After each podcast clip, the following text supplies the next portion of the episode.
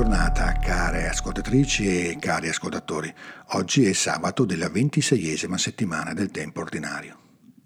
Il discepolo e scriba del profeta Geremia Baruch per ben due volte invita al coraggio.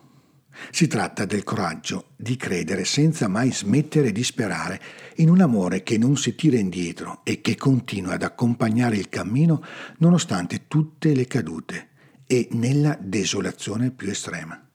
Il profeta Baruch mette sotto i nostri occhi l'immagine di Gerusalemme che come madre nutre la speranza dei suoi figli nonostante la situazione sia così umiliante e mortificante. Leggiamo nella prima lettura. Avete afflitto anche colei che vi ha nutriti, Gerusalemme. Questa madre, che può essere assunta a simbolo della Chiesa, si fa sostegno di una fede che, nonostante tutti i segni e le esperienze contrarie, fa crescere in una fiducia assoluta, capace di andare persino oltre la propria vergogna. Leggiamo sempre dalla prima lettura di oggi. Però, come pensaste di allontanarvi da Dio, così ritornando, decuplicate lo zelo per ricercarlo perché chi vi ha afflitti con tanti mali vi darà anche con la vostra salvezza una gioia perenne. Nel Vangelo il Signore Gesù aiuta i suoi discepoli a non sbagliarsi nel considerare la vera gioia e apre la loro mente e il loro cuore perché non perdano di vista che persino il successo apostolico va continuamente misurato con il crescere di una intimità gioiosa con il Padre. Non rallegratevi però perché i demoni si sottomettono a voi, dice Gesù oggi nel Vangelo. Rallegratevi piuttosto perché i vostri nomi sono scritti nel cielo.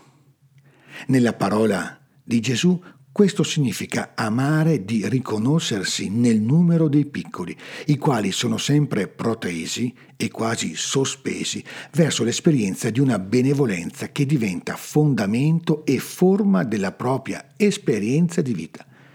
In tal modo non si attende più una gioia continuamente rimandata, ma si può veramente sperimentare una pienezza nel presente che si dimostra capace di fondare un futuro.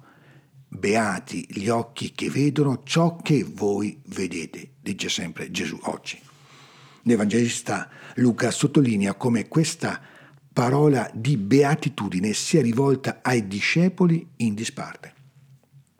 Possiamo chiederci Lungo questa giornata, in che misura siamo contenti e felici del nostro essere discepoli di Gesù e in che misura invece rischiamo di inseguire una gioia che rischia di non arrivare mai? Il coraggio del presente non può che essere il primo passo per vivere l'oggi con un coraggio che si dimostra capace di assumere e integrare tutte le fragilità e le limitazioni che la vita non risparmia a nessuno senza mai cedere alla tentazione di perdere il cielo. La memoria e la certezza che il mistero della nostra vita già abita i cieli di Dio, tanto che i nostri nomi sono scritti nelle costellazioni e nelle galassie, non possono che renderci fedelissimi alla terra e puntuali a tutti gli appuntamenti della storia. La parola del profeta e discepolo di Geremia Baruch risuona non solo come monito, ma come consolazione. Io li avevo nutriti con gioia. Il Signore non solo ci ha nutriti, ma continua a nutrire la nostra gioia e lo fa con coraggio buona giornata e ogni bene nel Signore.